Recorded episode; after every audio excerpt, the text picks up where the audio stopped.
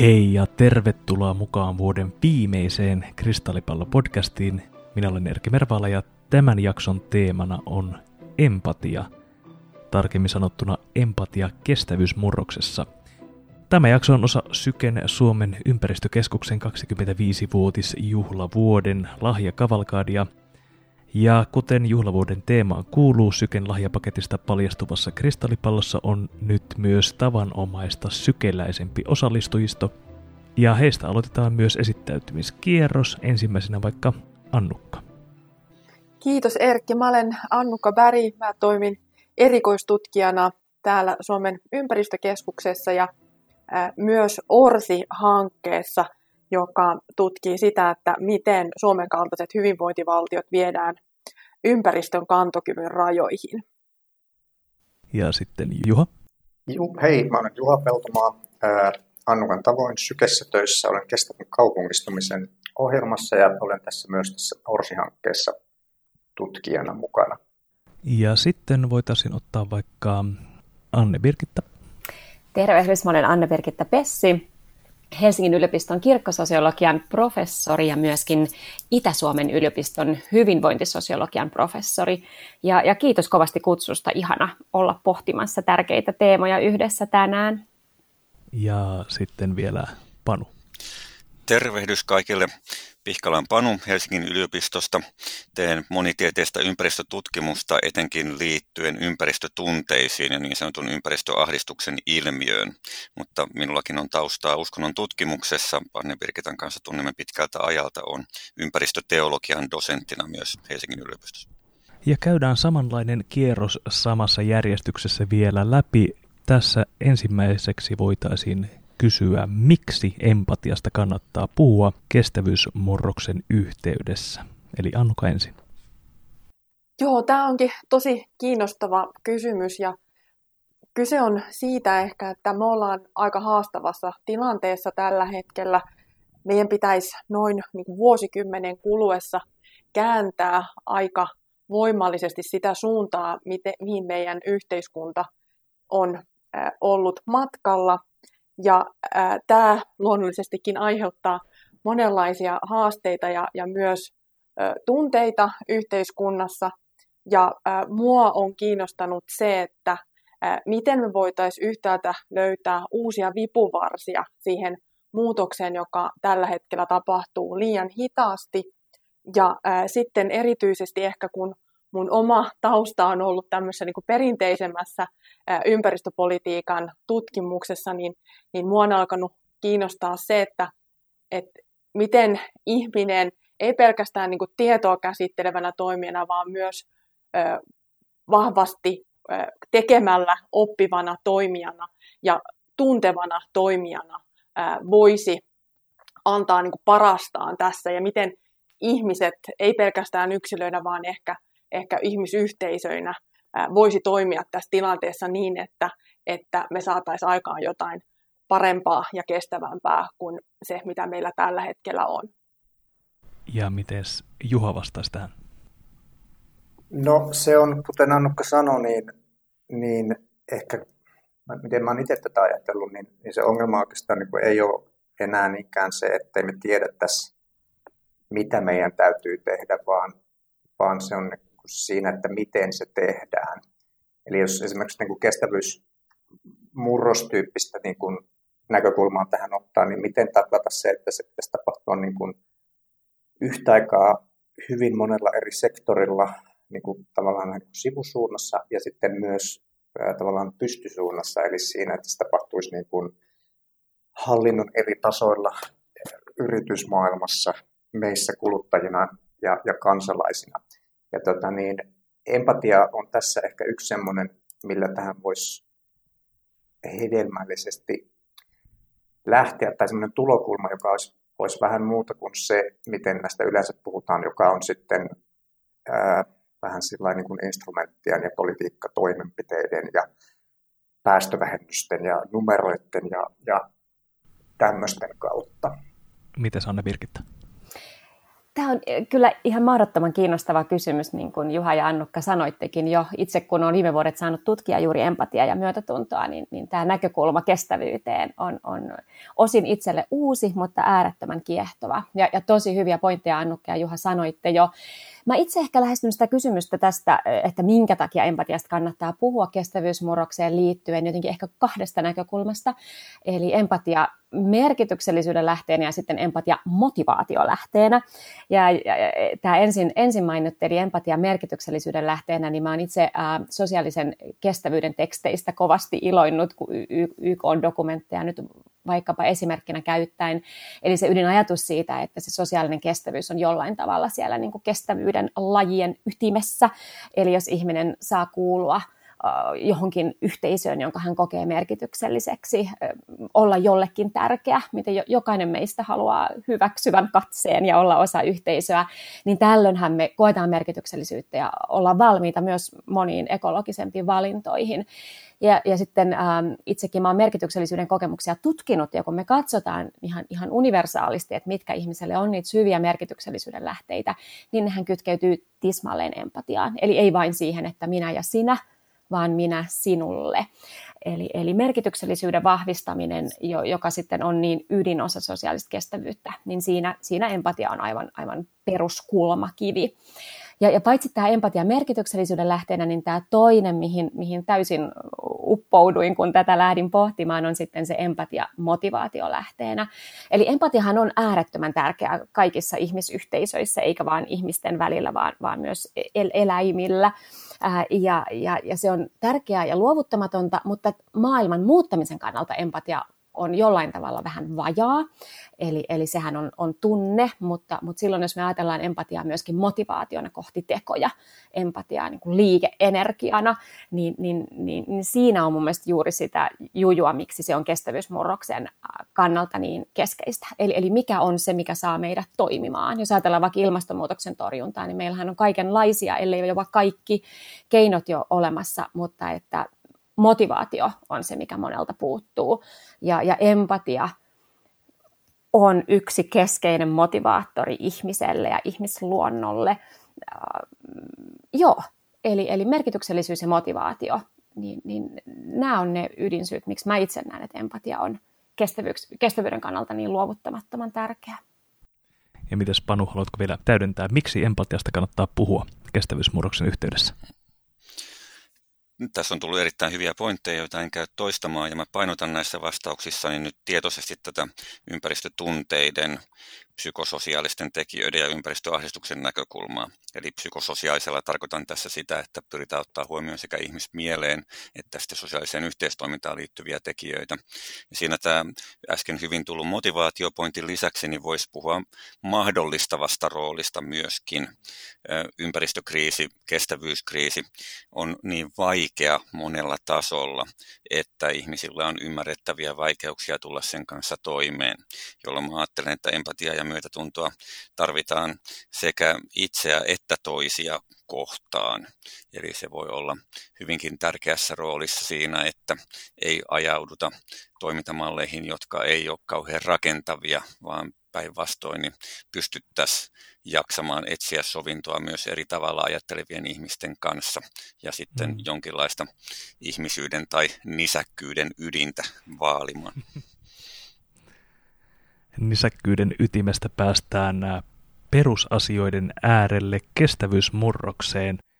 Juha, osaisitko maalata jonkin näköisen tilannekuvan siitä, mikä on kestävyysmurros ja missä tilanteessa tällä hetkellä olemme ympäristöhaasteiden näkökulmasta? Pahoittelen, että käytin sanaa tilannekuva. Käytin myös sanaa haaste, mutta tota, Totta. äh, joo, eli tämä niin kun, kestävyysmurroshan on semmoinen aika läpitunkevasti erilaiset yhteiskunnalliset keskustelut nyt etenkin viime vuosina läpäissyt käsite, millä tarkoitetaan siis sitä, mihin oikeastaan tuossa alussa jo viittasinkin, että, että meidän niin kuin täytyisi tehdä suunnanmuutos sekä horisontaalisesti että vertikaalisesti. Ja taustalla on se, että kaikki tai lähes kaikki indikaattorit viittaa siihen suuntaan, että tämä esimerkiksi länsimainen hyvinvointivaltiomalli, mikä, mikä meillä on, niin on toki taannut niin kuin hyvinvoinnin hyvin laajasti, mutta se on tapahtunut niin kuin ympäristön kantokyvyn rajoissa, niin kuin ympäristökantokyvyn kustannuksella. Ja toisaalta sitten meillä on yhteiskuntia, missä, missä sitten voi olla, että, että elämme niin kuin ympäristökantokyvyn rajoissa, mutta sitten, sitten ehkä se niin kuin sosiaalinen kestävyys on heikoimmissa kantimissa. Niin erityisesti tässä meidän, meidän kontekstissa niin se, että miten me saataisiin pidettyä tämä hyvinvointi tai muutettua sitä ehkä laadullisesti jollain lailla, mutta niin, että se olisi sitten ympäristöllisesti kestävää. Ja tota, tämä on tietysti, niin kuin tässä tuli jo ilmi, niin valtava ö, haaste ja semmoinen niin kuin kaiken kattavuudessaan varsin myös uuvuttava. Että tätä on sitten esimerkiksi lähestytty erilaisten järjestelmien näkökulmasta, että puhutaan esimerkiksi energiajärjestelmien, ruokajärjestelmien tai talousjärjestelmien murroksesta, jotka toki liittyvät toisiinsa. Mutta, mutta olennaista tässä on ehkä se, erityisesti tähän nyt empatiaan liittyen, on se niin kuin sosiaalisen kestävyyden ulottuvuus, se ympäristökestävyyden rinnalla. Kaikki tietää, että murrosta tarvitaan ja aika vauhdilla, mutta sen täytyy olla myös sitten tota, reilu meille kaikille.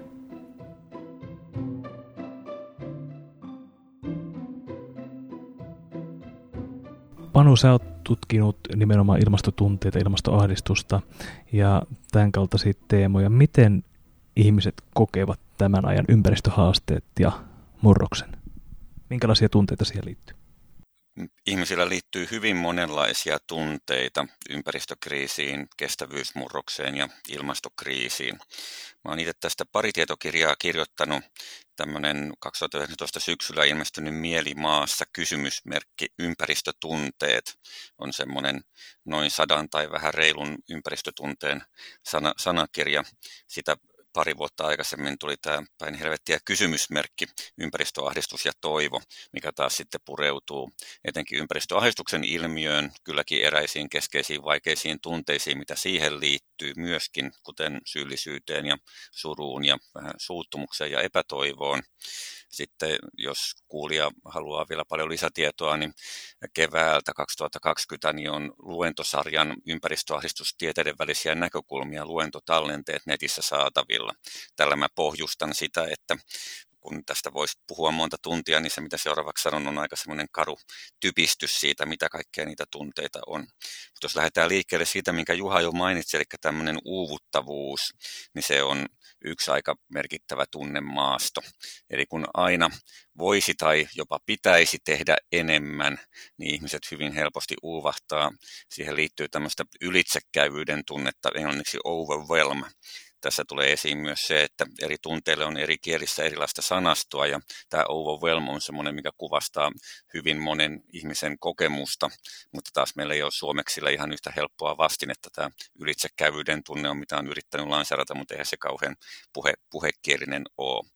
Eli ihmiset päätyy sitten semmoiseen käymistilaan, missä on usein epätietoisuutta, hämmennystä, Siinä on usein myös paljon toimintahalua, ja tämä on tietysti sellainen, mikä on hyvin ytimessä tämän meidän päivän aiheen suhteen. Eli tämmöiset syvemmät haastattelututkimukset tuo esiin sitä, että ihmisissä saattaa olla aika paljonkin halua tehdä hyvää, mutta sitten niitä lukittumia saattaa olla psykologisesti ja sosiaalisesti tosi monenlaisia. Ja se, että miten niistä päästäisiin eteenpäin, niin on tietenkin hyvin, hyvin olennainen kysymys. Mutta sitten se käymistila saattaa lähteä moneen suuntaan.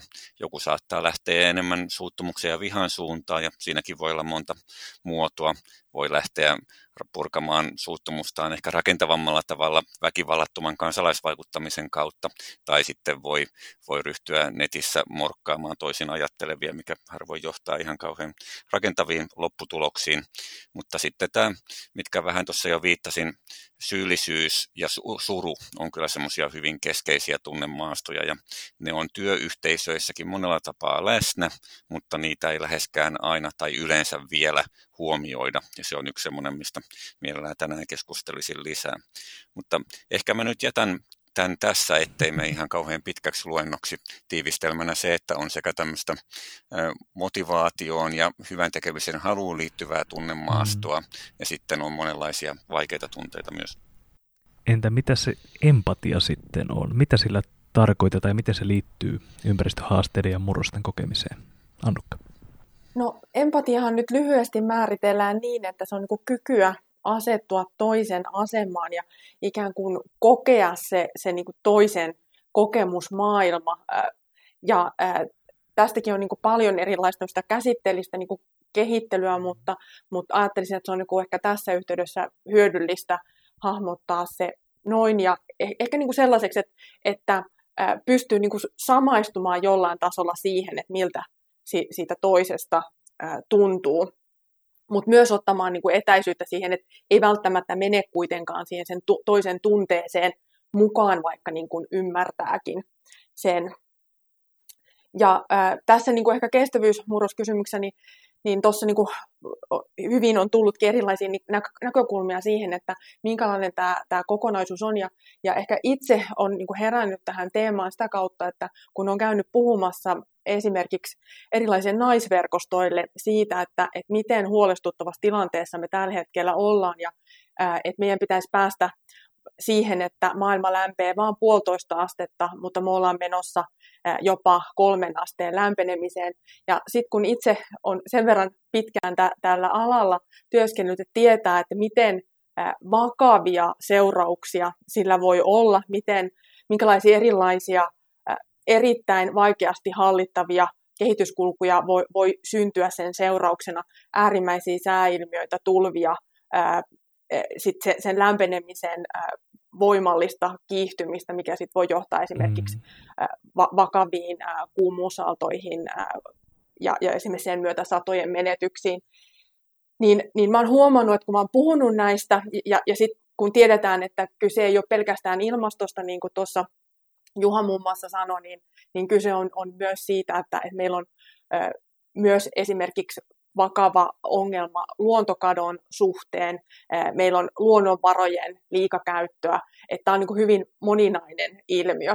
Ja, ja sitten mä oon huomannut, että, että kun mä puhun siitä, niin, niin mulle niin nousee itselle pala kurkkuun. Ja, ja kun niin toimii tällaisessa niin tutkijapositiossa, niin haluaisi aina, että, että voisi olla asiallinen ja, ja vähän pitää etäisyyttä niihin tunteisiin. Sitten mä oon huomannut, että, että se on ollut tosi vaikeaa että meidän tämä tilanne on niin vaikea, että et, et se, niin kuin, ne omatkin tunteet nousee, nousee pintaan. Ja sitten mä oon alkanut ajatella, että ehkä tämä on sellainen, joka on myös muilla, ja nyt miten niin kuin Panu ja, ja Anne Birgitta tuossa niin avasi niitä yhtäältä niitä, niitä tosi haastavia tunteita, mitä ihmiset kokee, ja sitten niitä niin kuin mahdollisuuksia, joita toisaalta voisi löytyä siihen, että et, et saataisiin aikaan niin kuin lisää motivaatiota ja merkityksellisyyttä ihmisille, niin, niin nämä on niin kuin niitä tosi kiinnostavia kulkuja, joista voi lähteä eteenpäin.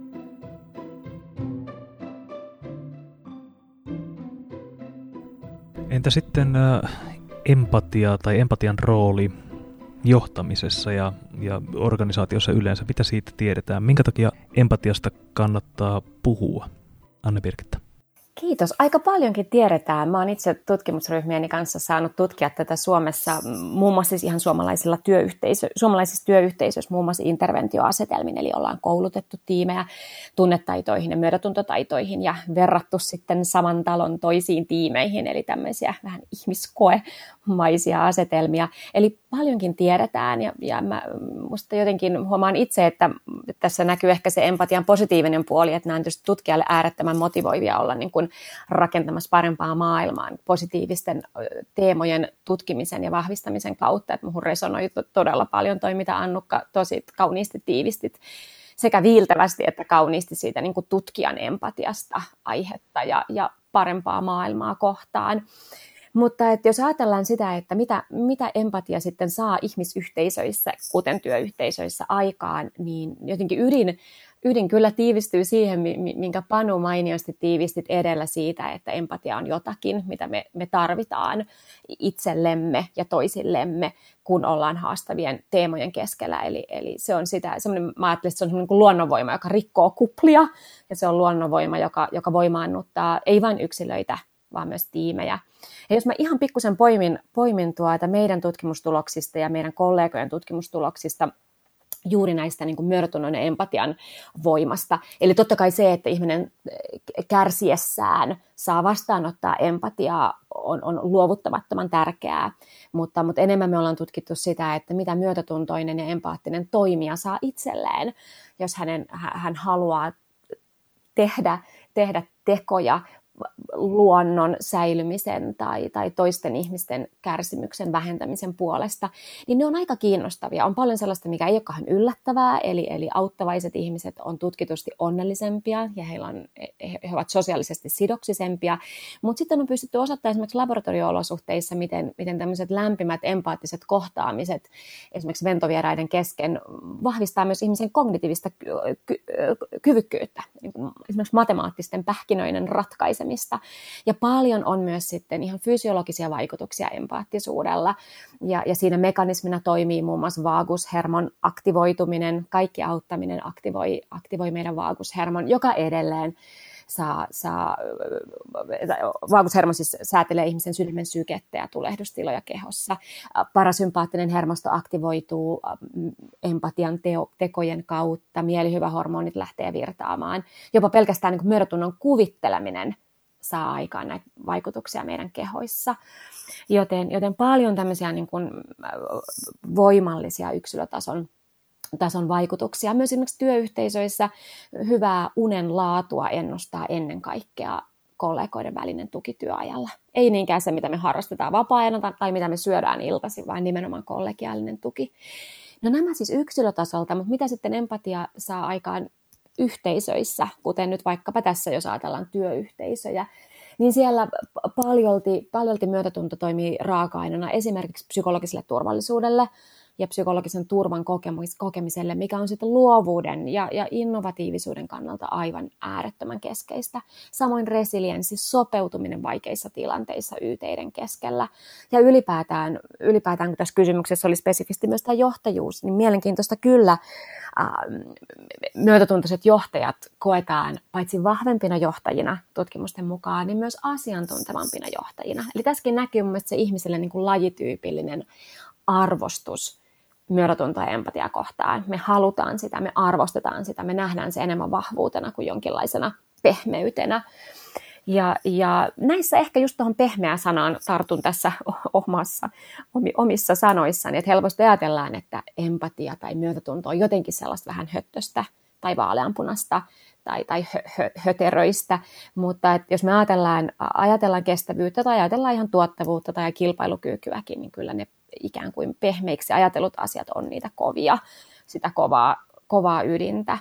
Eli inhimillisesti kestävä työelämä tai viisas kasvu, nämä on sellaisia, mitä meidän tutkimuksessa parhaillaan pyörii, niin niiden kulmakivi on ihmisten välinen empatia ja myötätunto.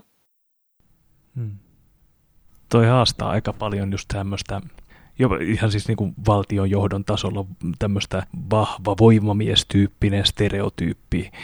Ehdottomasti. Ja, ja se, että miten pitkään tavallaan tämmöinen stereotyyppinen ajatelma tämmöisestä luonteenpiirteestä vahvalla johtajalla on ollut. Kyllä. Mistä se on tullut. Nimenomaan. Ja se liittyy ehkä vielä siihen, mikä myös on tähän niin kuin kestävyys kysymykseen ja keskusteluun niin oleellinen on ihan siis kysymys ei, ei, ei pelkästään niin kuin johtajan ideaaleista, vaan myös ihan ihmiskuvasta.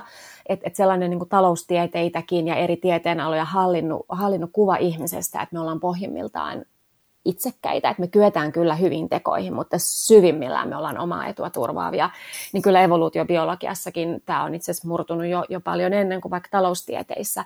Eli se, että ihminen on, vaikka nyt Darwinin teksteissä, no hän kirjoittaa enemmän elefanteista kuin ihmisistä, mutta se, että myötätunto on, on meille lajityypillisesti ja, ja, ja, ja nisäkkäille lajityypillisesti ei vaan niin kuin väistämätöntä, ei vaan välttämätöntä, vaan nimenomaan myös väistämätöntä. Että jos meillä on hyvin toimivat tiimit, hyvinvoiva yhteiskunta, niin empatia ja myötätunto syntyy ja se pysyy yllä.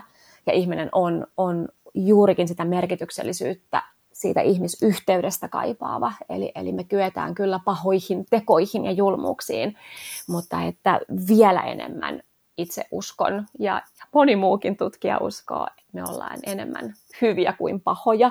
Eli mehän ollaan niin kuin ihmiskuvan äärellä, joka sitten taas vaikuttaa, se ei ole mikään abstrakti, abstrakti luomus tai, tai käsite, vaan kaikki se, mitä me tehdään, nojaa jonkinlaiseen ihmiskuvaan. Kaikki, mitä me jätetään tekemättä, nojaa jonkinlaiseen ihmiskuvaan. Ja, ja tässä kyllä haluan tutkimus, tutkimuksesta kummuten niin puolustaa, puolustaa sitä myötätuntoisen, myötätuntoista ihmiskuvaa. Se meiltä helposti unohtuu. Ja tästähän tuli itse asiassa just aivan loistava kirja tästä, mistä niin kuin Anne Pirkitta sanoi, että tänä vuonna tämä Rutger Breckmanin Hyvän historia, missä Kyllä. nimenomaan paneudutaan tuohon erittäin perusteellisesti. Ja se itse asiassa herätti itsenikin siihen, että miten syvälle meidän politiikkaan ja hallintojärjestelmiin on niin syöpynyt ajatus siitä, että, että kaikki kuitenkin ajavat viime kädessä omaa etuaan, miten niin kuin moninaisin tavoin se näkyy. Ja, ja, ja se ehkä, mikä mua herätti kaikkein eniten, oli se, että et, et, et, sillä on tämmöinen niin kuin jonkunlainen niin kuin haitallinen lumevaikutus, tällainen nocebo, ää, joka siis ylläpitää ää, erilaisia niin kuin ongelmallisia kehiä meidän yhteiskunnassa ihan vain sen takia, että me ei olla hahmotettu eikä muistettu eikä ymmärretty, että meidän ää, se selviytymisen ydin asia ei suinkaan ole meidän fyysinen voima tai edes älyllinen voima välttämättä, vaan se, että miten me pystytään toimimaan ää, yhteisönä, meidän sosiaalinen älykkyytemme. Hmm. Kyllä. Tismalleen, tismalleen. Joo, nämä syvälliset pohdinnat taustalla olevista tekijöistä, kuten ihmiskuvasta tai ihmiskäsityksestä, niin tuo väistämättä esiin myös sen, että tunteisiin liittyvät sosiaaliset normit ja kulttuuriset käsitykset ohjaa monella tavalla myöskin näitä ihmisten ajattelu- ja käyttäytymismalleja. Tämä on niin laaja aihe, että siihen ei tässä yhdessä podcastissa ihan hirveän paljon pystytä pureutumaan, mutta pidän kyllä hyvin olennaisena sitä, mitä vaikka filosofi Sara Ahmedin tunteiden kulttuuripolitiikka viitekehyksen kautta on tarkasteltu siitä, että minkälaisia tunteisiin liittyviä ilmaisumuotoja sallitaan kenellekin ja missä paikassa. Tähän usein liittyy sukupuolittuneita rakenteita ja valitettavasti myös tätä äsken jo vähän kuvattua heikkous-vahvuus-oletusta, eli sitä, että veriteinen stereotypiahan on, että jos joku näyttää tunteitaan julkisesti, niin se on heikkoa ja feminiinistä tämä on onneksi asiat mennyt Suomessakin vähän eteenpäin tässä suhteessa, mutta kyllä se yhä meillä vaikuttaa. Ja sitten taas, jos päästään sellaisiin tilanteisiin, että ihmisillä on riittävän turvallisia tiloja myös heikkouden ja haavoittuvuuden myöntämiseen semmoisella tavalla, jossa sitten saadaan myös sosiaalista tukea, niin sehän on hämmästyttävää, mitä silloin saattaa tapahtua. Eli siinä mielessä tämä Breckmanin viime aikoina esiin nostama juttu on tunteiden käsittelyssäkin kyllä hyvin usein koe- koettua. Mitä empatia voisi tarkoittaa sitten laajemmassa yhteiskunnallisessa kontekstissa? Tässä on sivuttu tätä jo hieman, mutta mitä hyötyä siitä voisi mahdollisesti olla, tai miksi sen puute olisi negatiivinen asia? Tota, mä voisin ö, ottaa tähän semmoisen tulokulman, että, että mehän ö, puhutaan tässä paljon empatiasta semmoisena niin kuin ihmisten välisenä, mitä se tietenkin onkin, mutta että miten sitä sitten tosiaan nostaa ehkä sitten sanotaanko rakenteellisemmalle tasolle tai miten mahdollistaa sitä empatiaa vaikkapa, vaikkapa nyt hallinnon kontekstissa, mitä, mitä itse, mikä on sitten niin kuin ehkä opetti omaa kotikenttää, niin missä niin kuin olennaista on se, että ää, tosta, mitä Anne sanoi tuosta niin kuin motivaation lähteestä ja merkityksellisyydestä, että on kyse niin kuin nimenomaan siitä, että se ei vaikka nyt virka henkilölle, niin se, että vaikka jossain kunnissa saadaan aikaan niin kuin aidosti radikaaleja kokeiluja ja innostusta ja, ja, ja niin, että siitä saadaan kaikki kunnan toimijat mukaan sekä kuntas, niin kuin organisaation sisällä että, että kuntalaiset että yritykset, niin siinä on kysymys niin kuin nimenomaan empatiasta ja semmoista niin kuin luottamuksen luomisesta siihen, että meillä on niin kuin tavallaan turvallinen tila sekä, no sekä, sekä epäonnistua, mikä on niin kokeilukulttuurin ytimessä, mutta myös niin kuin näyttää se oma jotenkin innostuneisuus ja semmoinen sitoutuneisuus siihen asiaan. Ja siinä niin kuin politiikan tekemisellä ja vaikka politiikkainstrumenteilla on ihan keskeinen rooli, ihan vaikkapa niiden muotoilussa, mutta myös siinä, että miten me pystytään kannustamaan vaikkapa nyt just kunta esimerkissä, niin niitä kunnassa olevia toimijoita ja, ja ymmärryttämään sitä, että, että näiden samojen asioiden kanssa kamppaillaan myös muualla muissa kunnissa ja että näitä mietitään vaikkapa kunnan sisällä poikkisektoraalisesti. Joo, ja jos tota niin jatkaa, niin että et, ähm, et, empatiahan on, on huomattu, että se on äh, siis yhteydessä äh, esimerkiksi avoimuuteen, just tämän niin kuin luottamuksen äh, syntymiseen ja sitä myöten äh, toimintaan sitoutumiseen.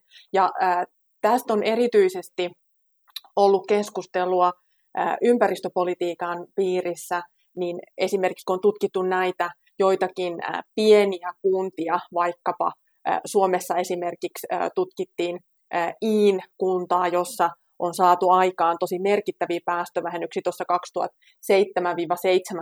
2007-17, niin, niin I, joka on siis piskuinen pohjois-pohjanmaalainen kunta, niin vähensi hiilidioksidipäästöjä yli 60 prosenttia, mikä on ihan valtavan äh, upea suoritus. Ja äh, mikä siellä oli yksi näitä niin kuin avaintekijöitä, niin oli se niin kuin keskinäinen luottamus.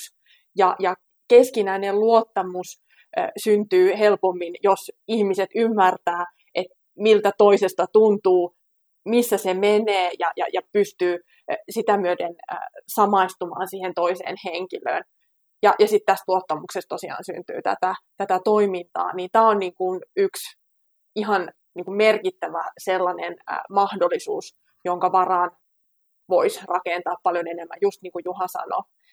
Ja, ja sitten, että et tosiaan tässä on niin kuin kaksi asiaa, mistä on puhuttukin, että et yhtäältä pystyttäisiin elämään niiden tosi raskaiden negatiivisävytteisten tunteiden kanssa, jota voi liittyä paitsi tähän niin kuin ympäristöhaasteiden kimppuun, niin myös sen myötä tarvittamiin muutoksiin.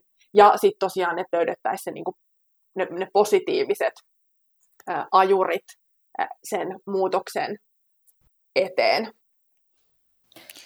Joo. Jatka sä Panu vaan, sä ehdit henkäistä. No joo, no tehdään nyt vaikka, vaikka niin päin.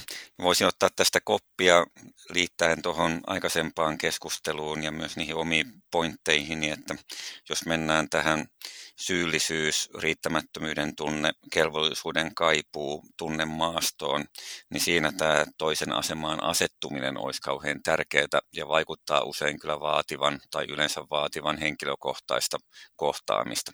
Jos käytetään kahta konkreettista esimerkkiä, niin se, että miten ihmiset suhtautuu esimerkiksi ilmastolakkoileviin koululaisiin, tai se, miten ilmastolakkoilevat koululaiset suhtautuu vaikkapa maaseudulla asuviin henkilöihin, jotka ei näytä päälle päin osallistuvan ilmastotalkoisiin tai työhön kauheasti millään tavalla.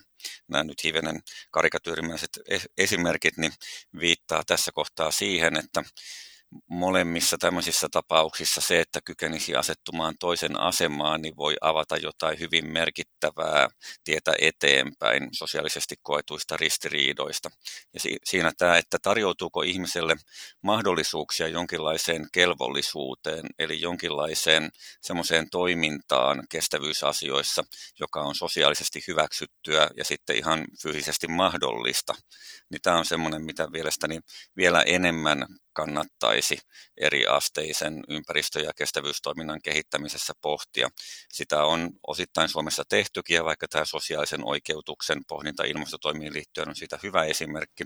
Ja sitten sitä on implisiittisesti eli sisäisesti tapahtunut monissa näissä hyvissä hankkeissa, jossa esimerkiksi tämmöisten hinkukuntien tapauksessa niin paikallistasolla niin on löytynyt niitä tapoja, millä itse kukin voi osallistua näihin asioihin.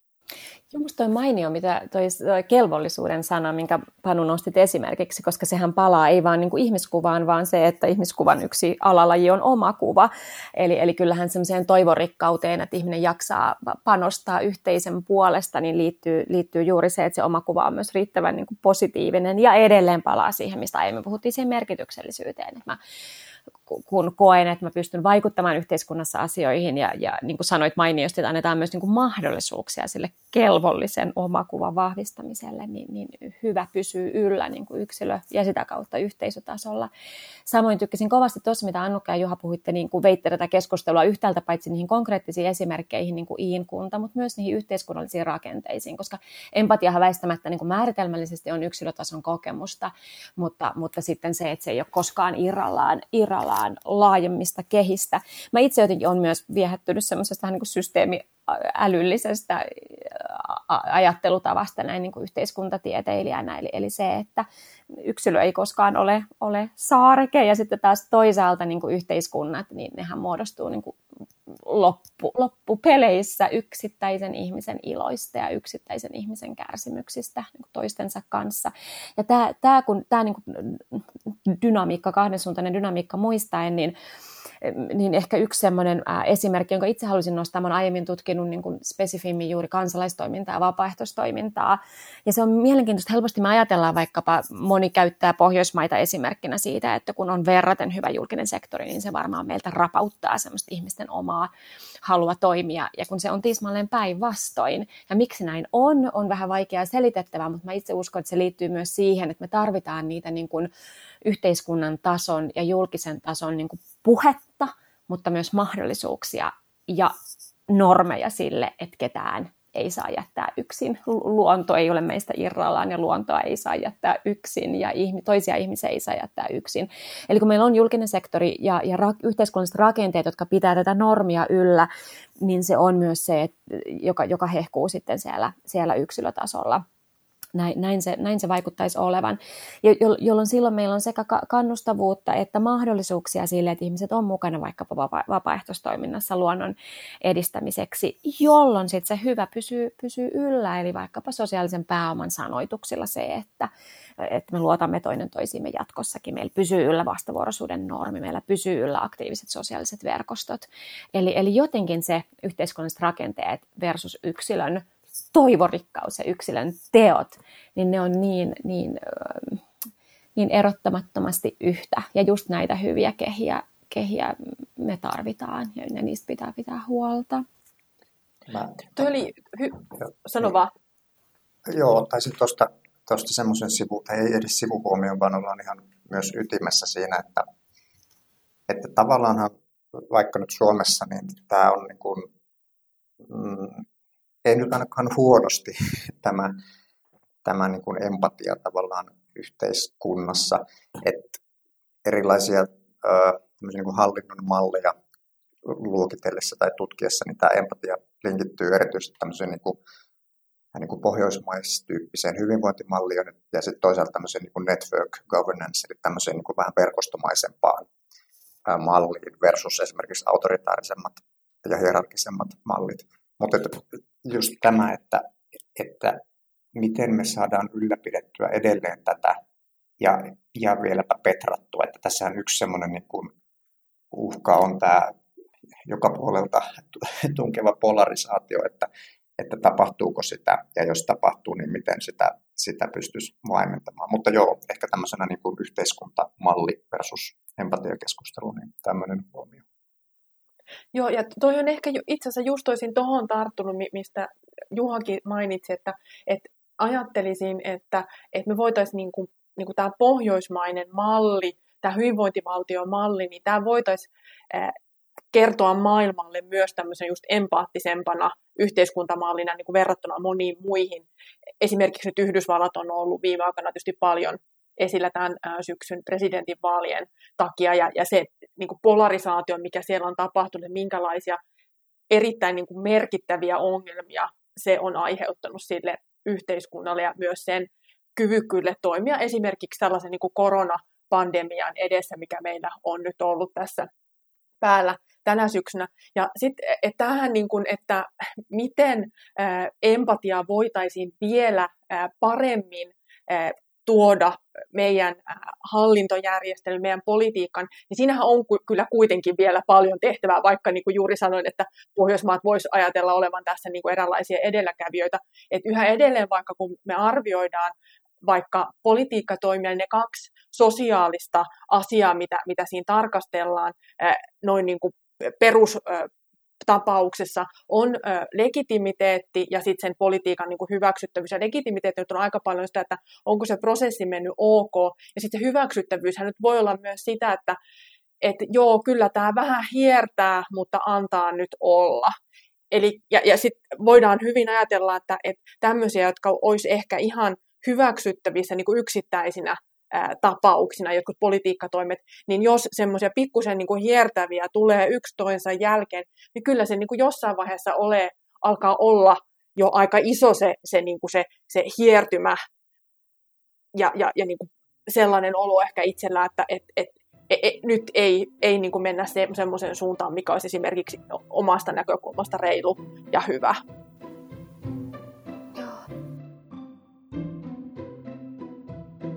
Voisiko empatia ja ihmisten vaikeiden ympäristötunteiden kohtaamista sisällyttää näihin hallinnon rakenteisiin? Ja miten se tapahtuisi? Jos tästä saa ottaa koppia heti, niin, niin kuin politiikan tutkimuksessahan usein ja, jaotellaan se, mitä politiikassa tapahtuu, niin tämmöisen niin politiikkasykliin, jossa yhtäältä niin kuin se prosessi alkaa tästä, että mitä niin kuin agendalle laitetaan, sitten tähän niin kuin politiikkatoimien muotoiluun mennään, niiden toimien toimeenpanoon ja sitten niin kuin arviointi ja sitten se sykli ehkä alkaa uudestaan. Ja ajattelisin, että näihin kaikkiin osa-alueihin ja myös niin kuin eri tasoille voitaisiin luoda uudenlaisia toimintatapoja ja yksi ihan tämmöinen ilmiselvä esimerkiksi se, että, että selvitettäisiin perusteellisemmin erilaisten toimien sosiaaliset vaikutukset ja se, että miten ne koetaan eri ryhmissä, eikä pelkästään selvitettäisi, vaan että pyrittäisiin käymään dialogia siitä, että, että miten näistä toimenpiteistä voisi tulla sellaisia, että ne koettaisiin esimerkiksi reilummiksi ja oikeudenmukaisemmiksi eri tahojen keskuudessa. Ja sitten tietysti se, että tuetaan niin laaja-alaista arviointitietoa, ei vaan siitä, että miten erilaiset ihmisryhmät, vaan myös, miten se vaikuttaa erilaisiin lajeihin. Voidaan ajatella, että on tämmöistä niin kuin lajien välistä empatiaa myös. Ja sitten tietysti tämä niin kuin vertaisuuden ja tällaisten vahvan sosiaalisen pääoman yhteisöjen käyttö muutoksen ajurina ja esimerkiksi erilaisten niin kuin kokeilujen toteuttajana, niin tämä, tämä olisi myös semmoista, mitä voitaisiin käyttää paljon enemmän. Ja jos mä otan tuosta nopean kopin sitten tuosta ehkä se niin politiikan toimeenpano, mikä on ollut itsellä tutkimusuralla lähempänä intressejä, niin näen, että siinä etenkin se mahdollisuus olisi siinä ää, tässä niin kuin verkostomaisuudessa, mihin tuossa aiemmin viittasin lyhyesti. Eli siihen, että niin kuin aidosti yhdessä, ää, kun politiikka politiikan toimeenpanoa mietitään, niin olisi sitten niin kuin valtiotasolla tai sitten paikallistasolla tai näin, että, että siinä niin kuin mietittäisiin sitä, että miten se saadaan se jotenkin sitoutuneisuus niihin keinoihin. Vaikka nyt jos sieltä, taas sieltä kuntatasolta miettii, niin että miten, miten se niin kuin innostus siihen, tai se niin kuin, jos ei innostu siinä ainakin sitoutuminen, niin kun viedään, koska on havaittu myös se, että se, se toimeenpano on aina joskus käy niin, että on hyvät tavoitteet, politiikkatoimenpiteet, mutta sitten tota, se toimeenpanovaiheessa sitten muuttuu käytännöksi, joka ei välttämättä sitten vastaakaan ihan sitä, mitä on lähdetty hakemaan. Niin tässä mä näkisin sen niin kuin yhden ehkä ydinosan tai ydinkohdan tästä Annukan politiikkasykli-ajatuksessa, niin tämä politiikan toimeenpano. Ja meillä on tähän niin kuin hyviä esimerkkejä, mihin kun tuossa tuli jo mainittuakin, mutta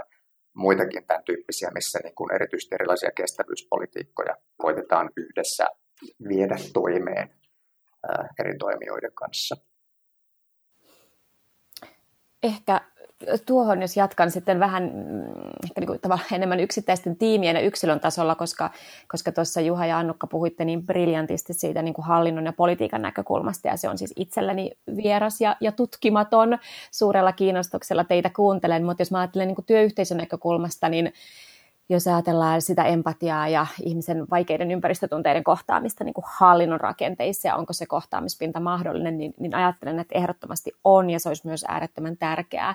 Jotenkin hallintohan on aina ihmisiä, se on niin kuin ihmisiltä ja ihmisille ja mä välillä itse haluan jotenkin omaa työtäni työyhteisöjen tutkimisessa niin kuin motivoivan sellainen ajatus, että voisiko HRstäkin ottaa sen R pois, että jos ajatellaan, että human resources, että, että, että, että onko ihminen koskaan resurssi vai onko ihmisellä ja, ja eläimillä itseisarvo, jonka jotenkin sopisi näkyvän myös meidän sanastossa, mutta tämä on nyt enemmän semmoinen omaa työ, työmotivaatiota, niin, niin kuin siihen liittyvä tekijä, olla niin kuin itseisarvojen puolella ja puolesta.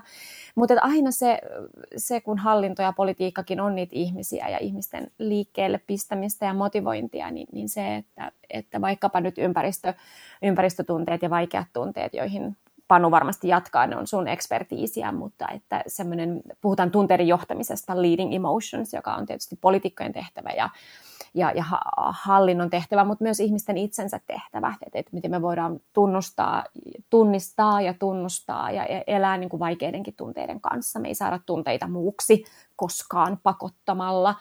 Ja jotenkin ehkä tässä sitten mun ajatukset vie, vie sitten empatiasta myös niin kuin itse empatiaan, eli tarkoitan siis itse myötätuntoa, että, että miten tunteiden tiedostaminen ja, ja ennen kaikkea myös sellainen niin ymmärrys jaetusti ihmisyydestä, että me ollaan, vaikka on kyse mistä yhteisöstä tai mistä vaikkapa puolueesta, niin me ollaan jotenkin sen, sen niin kuin jaetun ihmisyyden äärellä, että jos se voisi antaa meille sellaista voimaa ja toivorikkautta. Ja hallintohan hirmu kiinnostavasti myöskin antaa niin kuin mahdollisuuksia teoille. Eli jos ajatellaan vaikka ilmiöitä nimeltä empatia-ahdistus, niin sehän on paljonkin tutkittu, tutkittu ilmiö ja johtuu juuri siitä, että siitä, kun ihmisellä herää empatia, on se sitten vaikka kollegan syöpädiagnoosi tai, tai maailman tila tai, tai, tai politiikan rappio, mikä, mikä tahansa, mikä ihminen kokee, mikä hänessä erä, e, herättää tunteita – en tarkoita, että nämä mainitsemani esimerkit olisivat mitenkään faktoja, mutta ne voi olla kokemuksellisia faktoja. Eli ylipäätään se, että joku asia herättää meissä empatiaa, niin on, on hyvin energiaa vievää ja me tarvittaisiin niitä mahdollisia, mahdollisuuksia teoille, muuten ajaudumme empatia, empatia-ahdistukseen. Niin tämä on nyt yksi esimerkki, missä mielestäni hallinnon ja rakenteetkin voi, voi luoda ja suoda sekä yksilöille että tiimeille mahdollisuuksia niin kuin kanavoida ja kanavoitua kohti niitä tekoja empatiassa ja empatiasta. Tästä voisi puhua paljonkin. Mä mainitsen nyt kolme pointtia vaan kohtalaisen lyhyesti. Ensimmäinen on se, että selvästi tarvitaan tämmöisiä erilaisia kuulemistilaisuuksia, missä ihmiset voi kokea samansa myös niin sanottua rekognitiota, eli tunnustusta ja tämmöistä kuulluksi tulemisen kokemista erilaisille tunteilleen ja ajatuksilleen. Toiseksi niin semmoinen iso haaste liittyy siihen, että meidän nykyyhteiskuntamallissa niin aika helposti mennään ongelmanratkaisumuudiin, mikä on monesti tosi hyväksi, sillä me on saatu paljon käytännön asioita tehtyä, mutta sitten yhdistettynä näihin erilaisiin tunnenormeihin ja perinteisiin, niin helposti päästään esimerkiksi siihen, että miten tämän ympäristöahdistuksen nyt voisi kääntää toiminnaksi. Eli se muotoutuu liian yksioikoiseksi ongelma- ja siihen ratkaisuskeemaksi. Ja näissä hallinnon käytännön soveltamisissa niin esimerkiksi se, että miten aidosti ihmisten erilaiset ympäristösurun tunteet, mitkä voi liittyä siis myös sosiaalis-kulttuurillisiin muutoksiin, niin miten niitä voisi kohdata semmoisella tavalla, tavalla, joka ei alista niitä liian yksinkertaisille, nyt ota tästä tämä energia käyttöön tyyppisille malleille. Se on mielestäni iso haaste, mutta ei mahdotonta myöskään, ja selvästi esimerkiksi kolmannen sektorin kanssa tehtävä yhteistyö on tässä hyvin potentiaalinen mahdollisuus. Suomessahan on esimerkiksi sosiaali- ja terveysalan järjestöt nyt alkaneet kehittää osaamistaan myös sitten ympäristötunteiden kohtaamiseen, esimerkiksi tämmöisen ympäristöahdistuksen mielihankkeen kautta. Se kolmas pointti on se, että kun on puhe päättäjistä ja johtajista, missä tässä on viisasti keskusteltu, niin heillähän on usein hyvin haastavaa julkisesti myöntää tai näyttää vaikkapa surua tai eräitä muita vaikeita tunteita.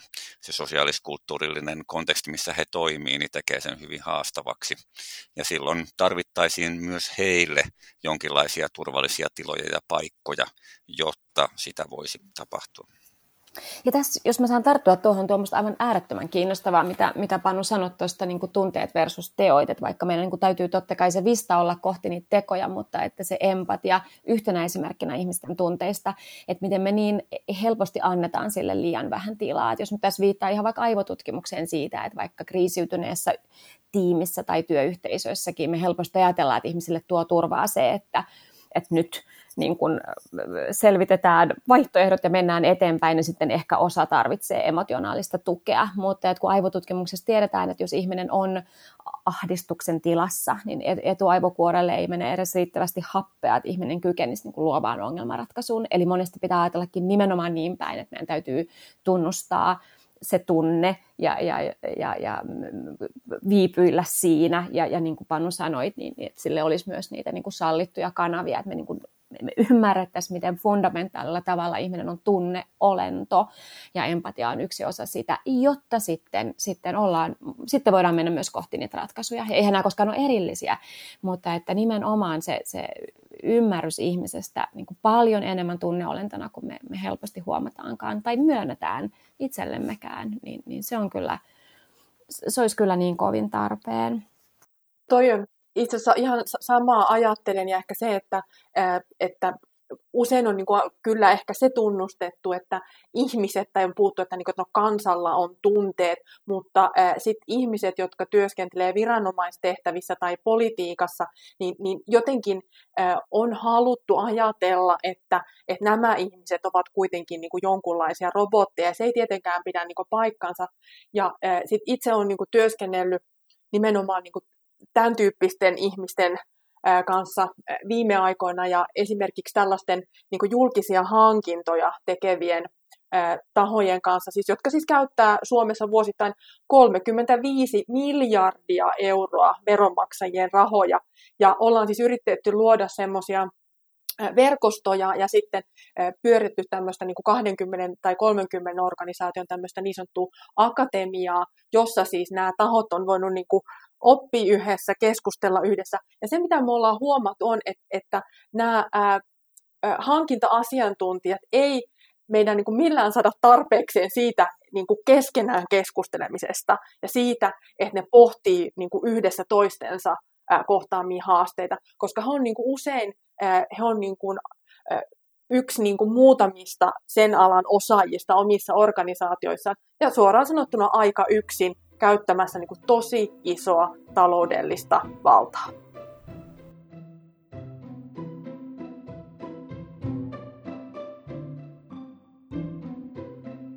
Mutta voiko olla niin, että empatiasta ja ympäristötunteesta tulee ajan myötä vaan uusia muotitermejä, joilla siirretään huomiota pois politiikan ja hallinnon tai kestävyysmurroksen niin sanotusta oikeista asioista, kuten vaikka rahasta, vallasta tai talousjärjestelmästä tai muista tällaisista niin sanotuista kovista teemoista. Juha, haluaisitko ottaa tämän?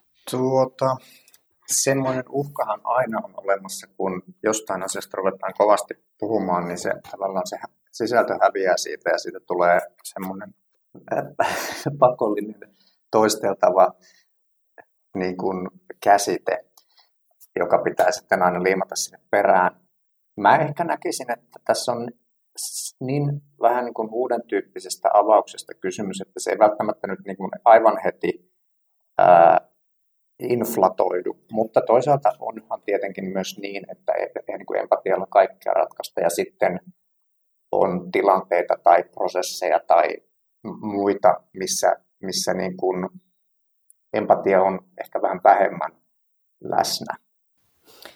Jos mä vaikka jos saan pikkuisen tuohon Juhan jatkaa, että tismalleen näin. Ja empatiastahan on jo itsessään syytä muistaa, että sehän on hyvin vinoutunutta – me, me ollaan empaattisia läheisiä ihmisiä kohtaan ja, ja vaikkapa luontoon liittyen sellaisiin teemoihin, jotka meihin erityisesti resonoi, että me ei voida niin kuin ilman hyviä rakenteita ja hyvää hallintoa, empatia ei, ei riitä, vaan me tarvitaan sitä, sit, niitä molempia. Ja ehkä jotenkin sitten, mä oon samaa mieltä, että ne on niin sen verran uutta, että kyllä niissä niin kuin ehkä sitä uutuusarvoakin hyvällä tavalla vielä riittää, mutta myöskin jos, jos ajat, vois, voitaisiin ajatella, että ei ne ole myöskään kauhean erillisiä. Eli se, se mm, politiikka, hallinto, kestävyys, ehkä eurot tai dollarit ja empatia, että miten ne pelaa lopulta samaan pussiin. Mutta tässä me varmaan tarvitaan yhtäältä sekä tutkimusta, näyttämään sitä, että ne ei ole erillisiä ja että se empatia on ar- arvokasta ja, ja sillä myös saadaan aikaan jotakin mitattavaa tai ehkä numeroina näytettävää. Ja, ja, eli, eli sekä tutkimusta että niin kuin tekoja ja näiden välistä synergiaa niin kuin tarvitaan lisää, jottei ne jää vaan sellaiseksi hetkellisiksi muotitermeiksi sellainen kauhukuvaha ympäristöahdistuksen ja vaikeiden ympäristötunteiden suhteen on se, että niille kehitetään tämmöisiä terapisoivia ja ehkä medikalisoitujakin hoitomuotoja. Ja sitten taas kestävyysongelmat jatkuu ennallaan, kun saadaan haavoja hoidettua. Ja tätä vastaan on kanssa itsekin koettanut yhteiskunnallisessa toiminnassa puhua. Ei sen välttämättä tarvii onneksi mennä niin, mutta se vaara on hyvä tiedostaa. Ja sitten kun puhutaan laajasta ympäristötunteiden joukosta, niin siellähän on myös päättäväisyys, rohkeus, uskallus ja monia tällaisia, jotka itse asiassa saa paljon voimaa siitä, että empatia pääsee elämään. Joo, toi on, oli itse asiassa erinomaisesti kiteytetty ja itse ajattelen myös näin, että, että me, me tarvitaan sitä, että joku katsoo sen perään, että rahat kanavoituu sellaisiin tarkoituksiin, jotka muuttavat rakenteita, että me esimerkiksi nyt tässä koronapandemian syöverissä niin investoidaan riittävästi niitä elvytysrahoja siihen myös ilmastonmuutosta ratkaisemaan, ympäristöhaasteita torjuvaan toimintaan. Mutta se, että et me ollaan nähty, että niin kuin näillä työkaluilla, mitä me nyt käytetään, niin, niin me todella niin kuin edetään liian hitaasti. Niin mä näkisin, että meidän on yritettävä ainakin kääntää kaikista vivuista, mitä, mitä me vaan niin kuin löydetään. Ja jos me niin kuin itse kuitenkin, niin kuin, äh, mullakin on, on oma äh, tausta, niin, niin sitten olen tehnyt paljon muutakin kuin tutkimusta ja, ja ehkä tämmöinen niin kuin laajempi yhteiskunnallinen äh, tausta, niin äh, kyllä mä niin kuin näkisin, että, että se, että ihminen on tunteva olento, on jotain niin, kuin niin perustavanlaatuista. Et ellei me äh, nähdä vaivaa perehtyä siihen, niin, niin on aika varmaa, että me niinku hukataan jotain. Mutta on samalla ihan selvää, että et ei esimerkiksi mulla on nyt esittää mitään säästönumeroita, että nyt kun me kaikkiin poliittisiin toimenpiteisiin otan tämmöinen empatiakomponentti mukaan, niin että sitten me säästettäisiin vaikka kolme miljardia. Mä en pysty tämmöisiä niin kuin, lukuja antamaan, mutta mä oon aika vakuuttunut siitä, että tämä on sellainen suunta, josta meidän pitää ottaa selvää yhdessä.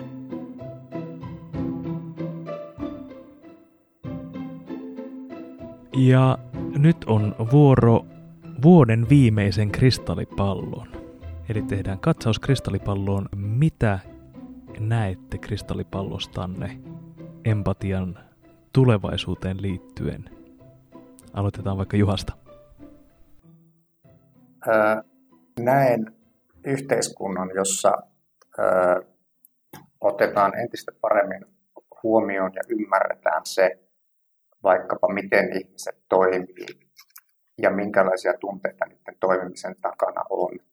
Että me emme ole pelkkiä taloudellista hyötyä maksimoivia homoekonomikuksia tai muuten omaa etuamme varjelevia, vaan me olemme myös itse empaattisia olentoja, haluamme hyvää ja innostumalla asioista pystymme myös siihen hyvään.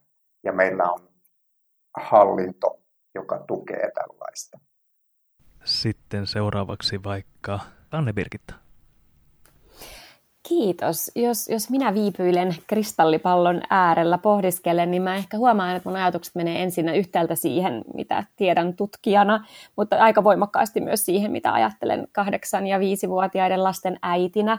Että et mulla tulee aika sellainen jotenkin myös toivorikas ajatus siitä, että kun mä näen heissä sellaisen niin kuin tietoisuuden luonnosta, ja jotenkin aivan eri tavalla kuin ehkä sitten omassa lapsuudessa 70-80-luvulla. Eli, eli semmoinen sangen valoisa mieli. Ja ennen kaikkea, jos ajatellaan vaikka arvotutkimuksia tai niitä meidänkin tutkimuksia merkityksellisyyden lähteistä ja niiden lähteiden hamuamisesta, niin kyllä, kyllä se niin kuin inhimillisten kohtaamisten kaipuu ja, ja ymmärrys siitä, että, että ne on ihmisille, ihmisten hyvinvoinnille ja eksistentiaalisillekin kysymyksille aivan sitä itseisarvoa. Mielestäni koronakevätkin on tätä, tätä meissä kaikissa kirkastanut. Että mä olisin aika niin kuin toivorikkaalla mielellä inhimillisten arvojen, arvojen niin kuin, puolesta paitsi puhumassa, mutta että niitä, niitä näkemässä. Ja ehkä tässä tulee jotenkin ajatus myös kristallipalloa hi- hieroessa niin kuin siitä, vähän niin kuin kognitiivisista vinoumista, että on hyvä kiinnittää huomiota siihen, miten paljon jo on hyvää ja miten paljon ihmisiä kiinnostaa. Et, et paljon tarvitaan vielä lisää, mutta et me helposti negatiivisten asioiden muistijälki on kolminkertainen ihmisen mielessä, niin, niin myös niin kuin siihen valoisaan huomiota kiinnittäminen. Ja, ja ehkä paitsi yhteiskunnan polarisoituminen, mutta et hirmu paljon mä niin kuin tutkijana kuulen ja näen sekä, sekä lukiessa että et myös ihmisiä niin kuin kouluttaessa sitä niin kuin sanaparia samassa veneessä. Että, että sen toki soisi vahvistuvan, mutta kyllä minä näen kristallipallossa sama, sama veneisyyttä. Kenties jopa samalla orrella. Juuri. Juuri näin. Siellä on hyvä olla. Kyllä. Entäpä sitten Panu? kristallipallon huurteissa ja sumuissa näkyy yhtäältä kovia tuulia ja kaikenlaisia olosuhteita. Toisaalta näkyy myös juurikin näitä ihmisten muodostamia liikehdintöjä, jossa he entistä paremmin harjoittavat empatiaa ja välittämistä, myötätuntoa sekä itseään että toisiaan kohtaan sillä tavalla, jota esimerkiksi Juha tässä hienosti kuvasi. Ja vuoden viimeisen katsauksen kristallipalloon saa tehdä Annukka. Joo, no kiitos. Tämä ähm, on ollut tosi kiinnostavaa keskustelua ja ehkä se, niin kuin, että ähm, musta oli ihana kuulla, että vaikka Anne Birgitta oli niin äh, optimisti, että mä jotenkin itse niin kuin koen aika sellaista niin kuin suurta kipua yhä edelleen tästä tilanteesta äh, ja erityisesti ehkä siksi, että, että tämä niin kuin tapahtuu samaan aikaan, kun me niin kuin kamppaillaan äh, meidän omissa elämissä erilaisten tosi haastavien tilanteiden kanssa. Me just kasvatetaan lapsia, me yritetään saada vaan tehtyä duuni, duunissa se, mikä pitää tehdä. Meillä tulee erilaisia suuria tunteita, me rakastutaan, vanhetaan ja, ja samaan aikaan meidän pitäisi myös ratkaista tällaisia niin kuin isoja yhteiskunnallisia kysymyksiä. Ja tämä ei ole helppoa, mutta sitten niin kuin se ehkä, mikä mulle antaa toivoa, on se, että et, et ehkä me ei haluta helppoa. Et ehkä me ollaan onnellisimmillaan silloin, kun me just tehdään tosi haastavia asioita hyvässä porukassa, niin kuin me ollaan tänäänkin tässä keskustelussa tehty, ja et se tekee just elämästä merkityksellistä. Ja ehkä niin kuin sen takia, niin jos me niin kuin ymmärretään tämä laajemmin, niin me varmaan tullaan näkemään just lisää jotain erätaukodialogin käyttöä pro- poliittisissa prosesseissa. Me tullaan ehkä näkemään laajalaista selvittämistyötä, arviointia, ja, ja me tullaan varmasti näkemään ää, yhä äh, uudenlaisia niin kuin vertaisverkkojen luomisia ja, ja sitä, että miten äh, niin kuin yhteisöt äh, saadaan porukalla ratkaisemaan näitä meidän isoja haasteita pala kerrallaan.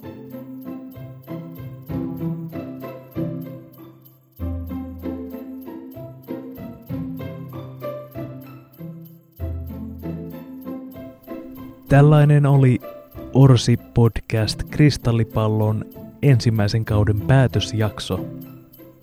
Kaikki me Orsi-hankkeen tutkijat toivomme, että olette viihtyneet seurassamme nämä 12 jaksoa. Toivotamme kaikille kuulijoillemme myös hyvää joulua, onnellista uutta vuotta ja valoa pimeyteen. Minä olen Erkki Mervaala. Ensi vuoteen. Hei hei!